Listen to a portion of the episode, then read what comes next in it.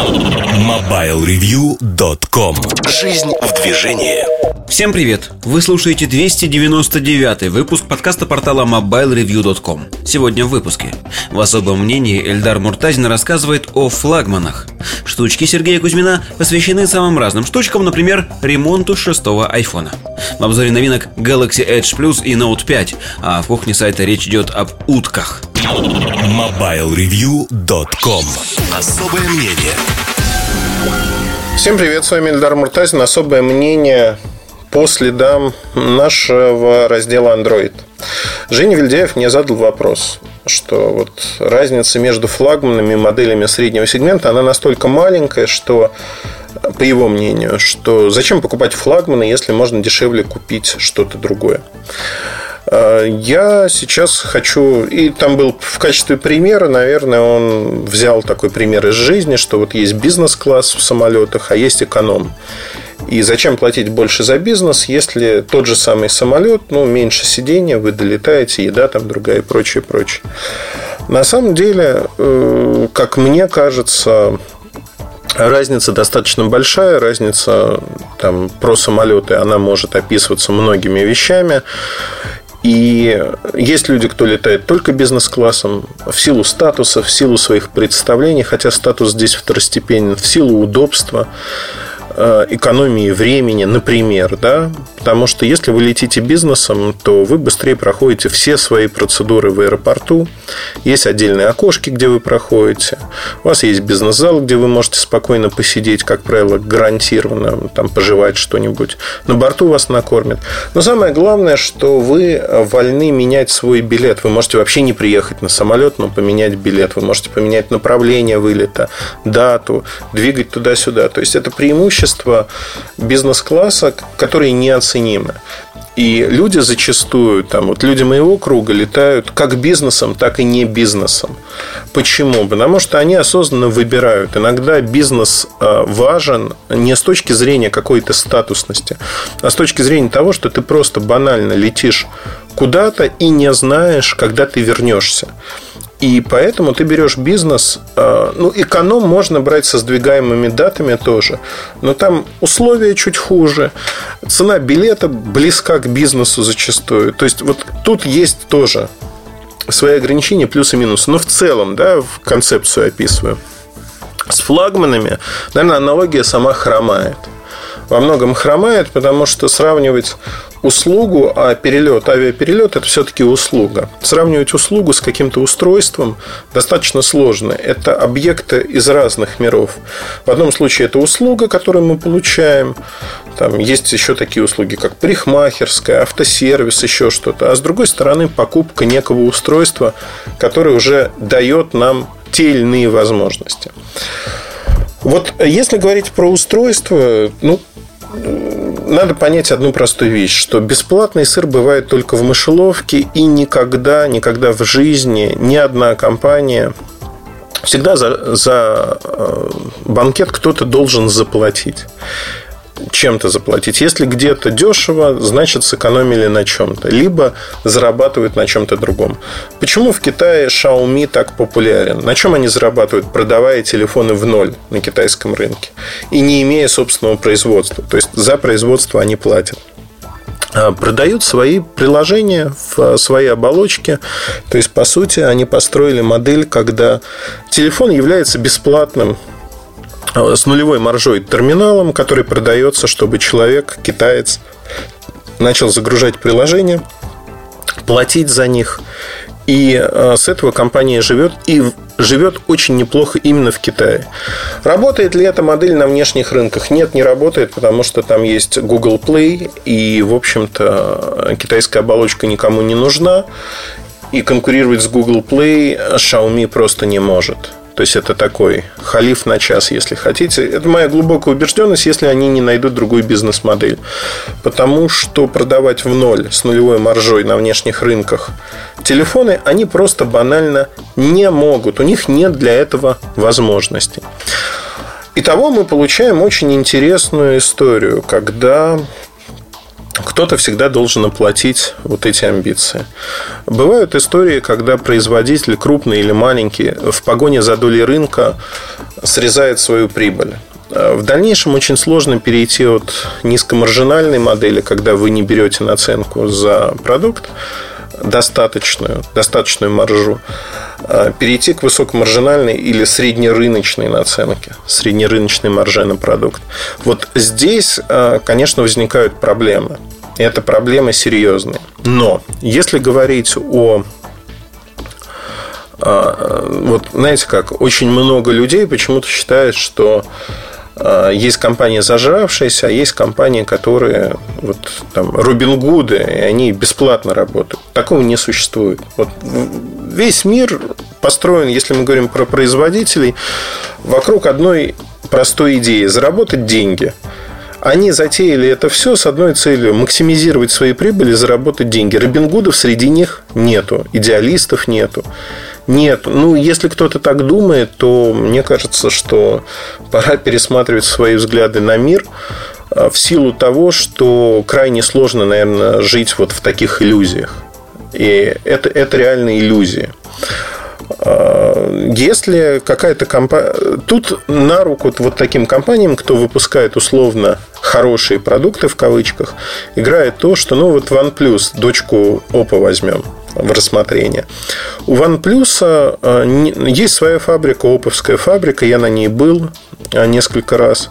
Я прекрасно знаю людей, кто стоит за компанией Oppo, я знаю людей, там, Петю, который OnePlus занимается. Какая-то внешняя история, пиар была рассказана. Но, по сути, надо понимать одну вещь. Это одни и те же люди, которые решили сделать там пиар и маркетинг для своего продукта, на котором они не зарабатывают деньги. И раскачать там, поднять объем производства в первую очередь для того, чтобы на марке Oppo зарабатывать получать меньшую себестоимость компонентов, зарабатывать деньги там. Вот деньги приходят туда. Но эта модель не работает сегодня. Она для них не работает. То есть объем продаж Oppo а, не поднимается катастрофически вверх для того, чтобы запустить еще одну фабрику. А продажи как раз-таки OnePlus им приходится ограничивать. Ограничивать, потому что если они начнут продавать больше, они просто вылетят в трубу дорого для них. Себестоимость продаж дорогая. При этом сам продукт а, получается не очень интересным со всех точек зрения. То есть, что они делают? Чисто китайский подход. Берут хорошие компоненты, особо не инвестируют, делают там терпимый корпус плюс-минус, особо не инвестируют в софт потому что это дорого. И получают такой средненький продукт, который продают за вполне реальные деньги, но многие считают эти деньги почему-то какой-то манной небесной, что это очень дешево, что ничего подобного купить нельзя. Действительно, ничего подобного купить нельзя. Почему? Производители не стремятся в дешевые модели ставить высокопроизводительные решения, там тот же Snapdragon 810, как в OnePlus 2. А многие считают, знаете, есть такие люди, которые ищут всегда выгоду, и они считают, что вот, вот они покупают. Их главное убедить, что они покупают выгодно. И э, вот тут возникает, что Snapdragon 810 в таких решениях не применяется. А почему не применяется? Вот выгодчики, они считают, что не применяется, потому что другие, значит, жлобы и не хотят ставить его. А другие компании крутят у виска и говорят, ну мы не жлобы, мы можем поставить, но это лишено смысла, батарейку будет сжаться. А на таком экране ничего это не даст, никакого прироста и прочее, прочее. То есть минусов больше, чем плюсов. Это избыточное решение для моделей среднего сегмента. А эти ребята, ну там OnePlus, например, там с Петей, они ставят это не для того, чтобы добиться какой-то производительности, а для того, чтобы с точки зрения маркетинга сказать, смотрите, какие мы крутые. Другие не ставят, а мы поставили. И мы молодцы. И вот эти люди, которые ищут выгоду, они не понимают, что они переплачивают за это, что они получают не очень качественный продукт. Они этого просто не знают. У них вот эта выгода в голове, она горит с таким ярким светом, что как же я получаю выгоду. Если, не дай бог, ты скажешь, что это невыгодная покупка и вообще по большому счету плохой продукт, потому что он не сбалансированный и плохо работает, там мало работает от зарядки, такие тонны всего начинают литься. Слава богу, что таких людей немного, выгодчиков. Но они есть. Э, ну, это примерно, знаете, сравнимо, когда Биг Бази кинул всех с айфонами. И когда за полгода до этого я говорил, что, ребята, не бывает таких сказочных условий, не бывает поставок в адрес какой-то неизвестной компании с завода Apple, это все сказки. Ровно такие же потоки грязи лились. Ровно такие же потоки грязи. И сейчас ну, я уже давно привык к этому, и я черствый, грубый, толстокожий, не реагирую на это вообще. Почему? Потому что это происходит на десятки лет уже. То есть почти два десятка лет я работаю в этой области, почти два десятка лет. Меняются компании, меняются производители, но вот процент выгодчиков это, это функция от общества. Да? В обществе всегда есть какой-то процент тех, кто ищет вот так выгоду. Я помню совершенно замечательную историю. 90 шестой год на Таганке, я не помню, как назывался даже магазин, они продавали ноутбуки. Метро Таганская, Москва. Я заскочил туда, мне надо было купить 97-й, э, наверное, год все-таки, не 96-й, 97-й. Мне надо было купить ноутбук э, Asus, мне его отложили, и там продавался ноутбук какой-то марки, я ее уже даже не помню. Тенди, не Тенди. Ну, в общем, китайская марка, которая была... Ее уже закрыли на тот момент, они распродавали остатки. В этом магазине за деньги, сравнимые с Asus, продавалась вот эта марка уходящая. При этом во всем мире она уже стоила, там я только что вернулся из Штатов, она стоила там условно 500 долларов, у нас она стоила 1200, а Asus за 1200 стоил не стоил, а был принципиально другим продуктом, принципиально другого уровня. И вот здесь, э, конечно, когда человек покупал, э, я ему просто сказал, ну, вот, у меня не было никаких интересов в этом магазине. Я ему сказал, вы знаете, вы возьмите лучше Asus или посмотрите что-то другое, потому что, ну, вот это вы переплачиваете в два раза, и это того не стоит. И вот тут человек выдал мне, знаете, такую тираду. Я понял, что я ничего не знаю о людях в первую очередь, потому что он мне сказал, что в этой модели есть математический сопроцессор, который нет в, которого нет в Asus.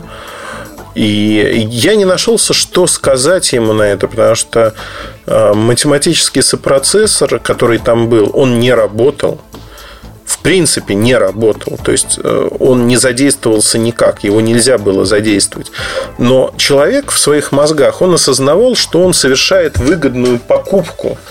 Потому что вот в этом ноутбуке, лэптопе есть некий математический сопроцессор, а в других его нету. Значит, ему дают больше, и вы знаете, не, не то чтобы это был недалекий человек. Многие люди так рассуждают очень часто они пытаются купить больше, чем, ну, вот, не задумываясь о том, а как это все работает и зачем им это нужно. В свое время было у Nokia такая история, когда они рекламировали активно Edge. Edge в России не было вообще. И люди приходили и говорили, мне нужен телефон с Edge. Продавец пытался ему объяснить, что, вы знаете, в ближайший год вы им воспользоваться не сможете. Да что вы мне врете, я смогу воспользоваться, это вообще крутая технология, вы ничего не знаете, дайте мне телефон с Edge. Вот человек покупал телефон с Edge и говорил, о, ну у меня, знаете как, у меня такой быстрый интернет в этом телефоне есть. Edge называется. А на самом деле, ну, не было этого. Вообще ничего даже рядом. То есть, люди зачастую, вот выгодчики, они стремятся купить вот таким вот образом. И это, в принципе, ну, это как бы норма норма на рынке, норма того, что каждый человек ищет, наверное, выгодную сделку. Не каждый человек готов потратить там определенное время или имеет источники, которым он доверяет, для того, чтобы сказать, разобраться и сказать, да, это вот хорошая сделка, это плохая сделка. При, при этом вот эта часть аудитории, она достаточно агрессивная. Агрессия выливается в силу того, что они э, подсознательно понимают, что, в общем-то, купив, они уже продешевили. Они видят, знаете, это возникает когнитивный диссонанс. Ты уже купил вещь, у тебя были предпосылки, что она самая быстрая, самая хорошая, долго работает, еще что-то, и стоит 3 копейки. А на самом деле оказалось, что она стоит 3 копейки, и на эти 3 копейки и работает. Но сказать об этом уже публично нельзя, потому что есть предыстория, когда ты готовился к этой покупке, зачастую говорил о том, что вау, как круто. Знаете, это как купить Porsche.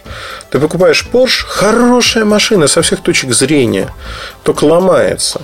Зачастую, опять-таки, зависит от того, какой. Ну, там, вот у Жени Чичваркина, например, Каен ломался очень часто, и он там в свое время изругался просто-просто э, крайне сильно.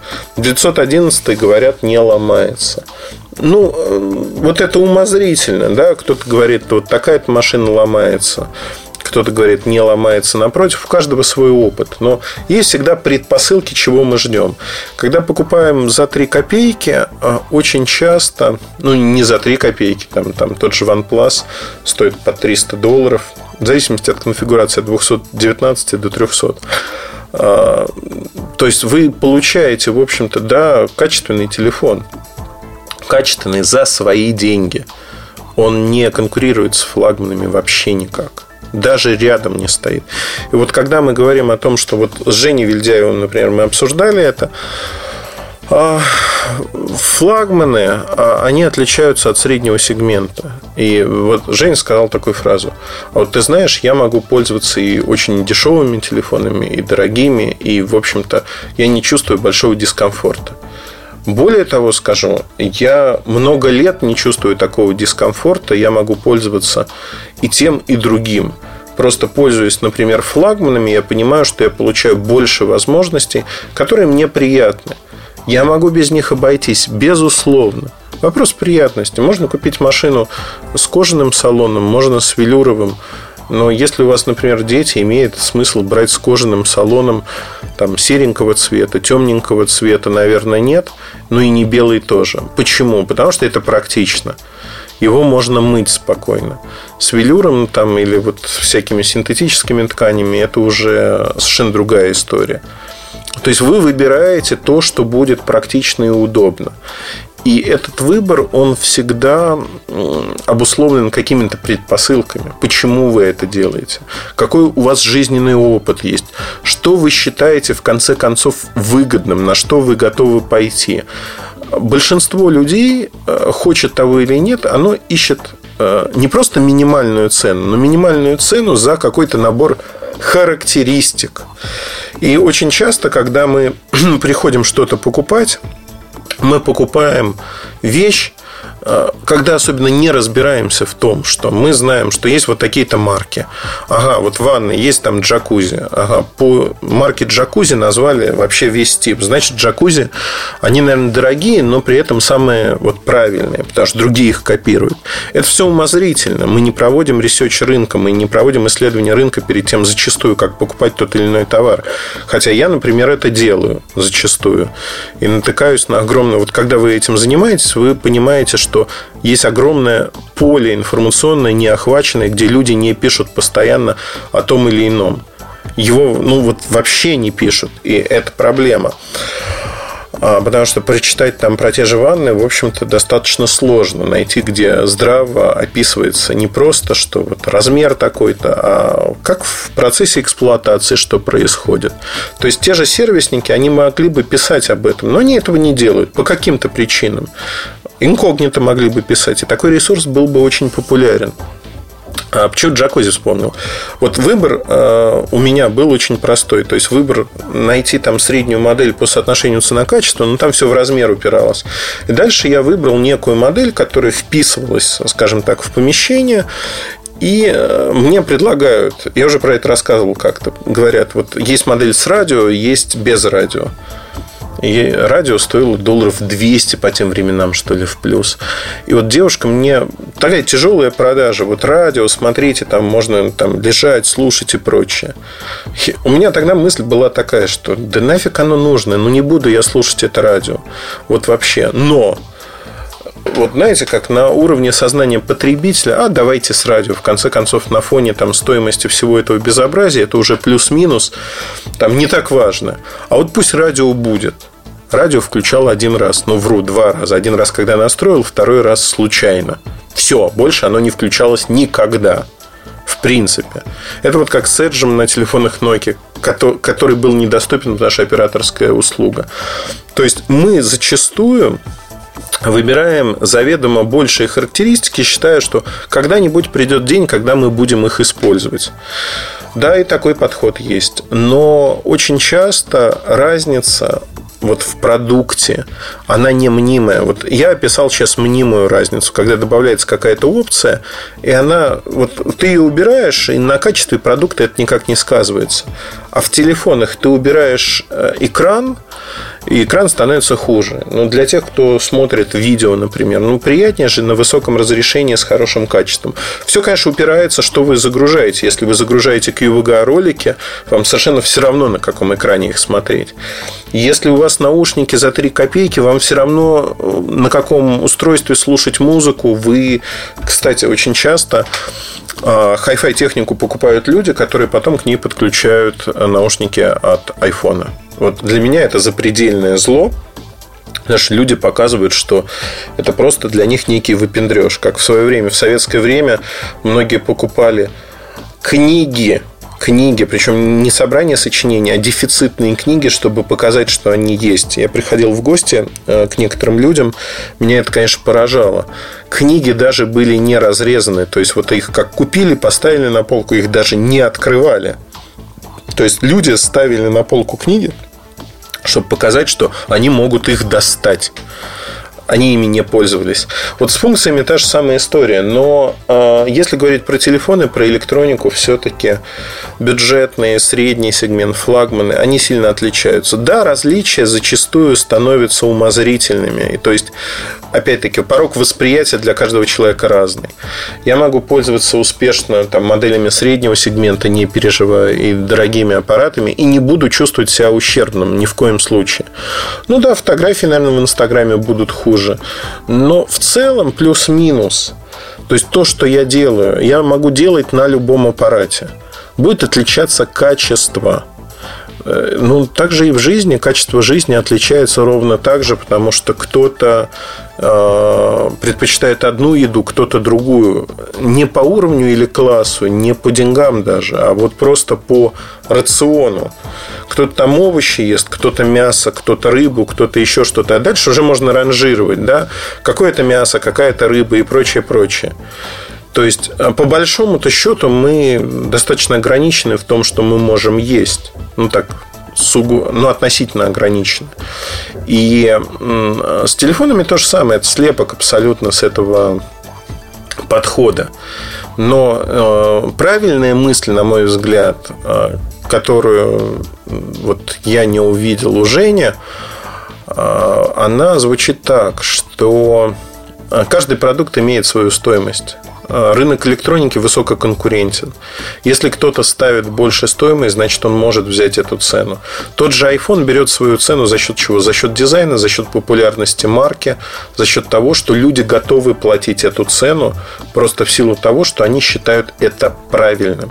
Вот в момент, когда они перестанут верить марке Apple, это когда-то произойдет там в недалеком будущем, а у них все случится не очень хорошо с продажами. Почему? Потому что мы видели Motorola. Motorola производит сегодня шикарнейшие телефоны, лучшие на рынке Android по соотношению цена-качество. Но э, на этом все заканчивается. Они не популярны, они э, не имеют продаж и прочее, прочее. Все имеет свою стоимость, и, как правило, эта стоимость вполне оправдана. На этом все. Удачи, хорошего настроения. Оставайтесь с нами. До новых встреч. Подписывайтесь на подкаст, если вы еще этого не сделали. Пока. MobileReview.com